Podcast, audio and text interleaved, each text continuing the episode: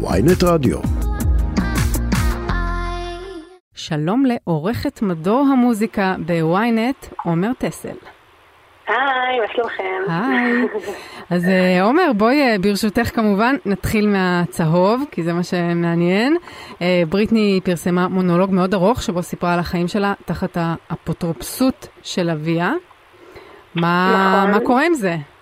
מה קורה עם הבחורה? באמת, בריטני אה, שלנו פרסמה קטע אודיו באורך 22 דקות, שאותו היא כבר הספיקה להוריד מהרשת, אגב, המעריצים עוד... אה, היא הורידה. מהרשת, עומר, אבל אה, אומרים לי פה שיש לנו קטע קצר של זה, אז אה, בואו נשמע טיפה ונמשיך. If you're a weird, introvert, oddball like me, who feels alone a lot of the time, and you needed to hear a story like this today so you don't feel alone, know this my life has been far from easy, and you're not alone.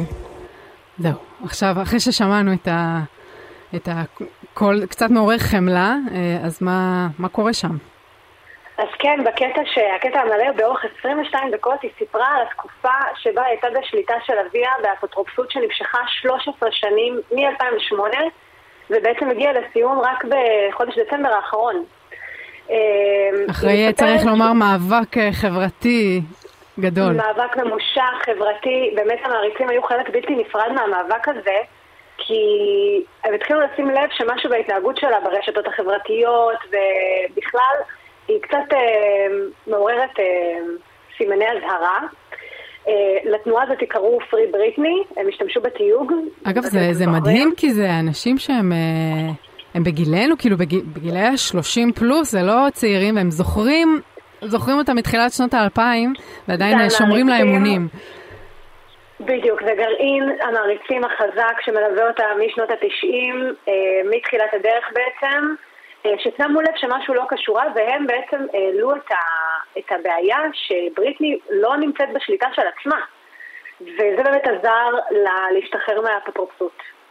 ובדצמבר זה סוף סוף נגמר. אה, והזמרת עכשיו חושפת בקטעים האלה שהיא מעלה ומוחקת מהרשת כל מיני אה, סיפורים שבעצם אה, עברו עליה בזמן שהיא הייתה ב- בהסדר הזה. היא אמרה שהיא הייתה בבידוד קיצוני, אה, היא לא יכלה להשתמש בכסף מזומן, אה, באמת החופש התנועה שלה הוגבל, היא לא הייתה גברת לעצמה מה שנקרא. יסלחו לי המעריצים, אבל אולי כדאי שמישהו יחזיק אה, את האצבע שלה מלפרסם אה, את כל הדברים האלה, שהיא מוחקת אחר כך גם. אה, אז מה, מה במוזיקה? אז בעצם הקטע האודיו הזה הגיע ממש כמה ימים ספורים אחרי שהיא הוציאה את הסינגל החדש שלה, שהוא שיתוף פעולה עם אלטון ג'ון. אמ, לשיר הזה נקרא Hold Me Closer, שהמעריצים של אלטון ג'ון דווקא יזהו את זה כי זה שורת המפתח מהפזמון של טייני דנסר מ-71, שיר אה, אחד המפורסמים של אלטון, אה, שגם היה בפס הקול של הסרט אה, כמעט מפורסמים, מי שזוכר.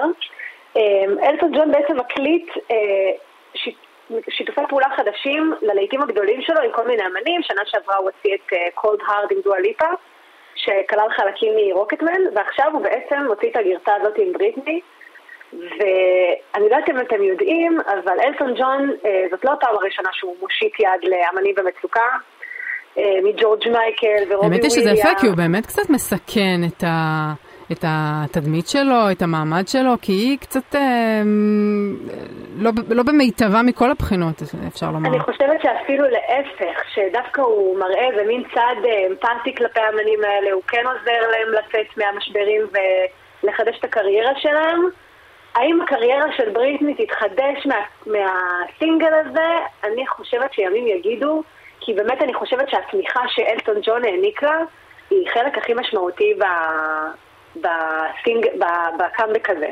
את חושבת ש. שאגב, כל הדיבורים האלה ב, באינטרנט, בינה לבין אה, ההורים שלה ובן הזוג שלה לשעבר והילדים שלה שלא רוצים לראות אותה, והיא חשפה היום או אתמול אה, שכמה מזונות היא משלמת להם בכל חודש, כל הדבר הזה עוזר אה, לקדם את הקריירה שלה? זאת אומרת, זה איזשהו, אה, לא, לא הייתי אומרת תרגיל יח"צ, אבל זה תומך אה, ב, ביחסי הציבור אה, לדברים שהיא עושה, המוזיקליים, או שזה פוגע בה? אני חושבת שזה חלק בלתי נפרד ממי שהיא. מאז שהיא פרצה, בריטני תמיד מוצאת את הדרך לכותרות. אמ, בתחילת הדרך היא הייתה באיזה תדמית של ילדה טובה, אבל עם השנים שהיא התבגרה, פתאום התדמית הבוגרת יותר והסקסית ממש לא עברה חלק בגרון לקהל ולמבקרים.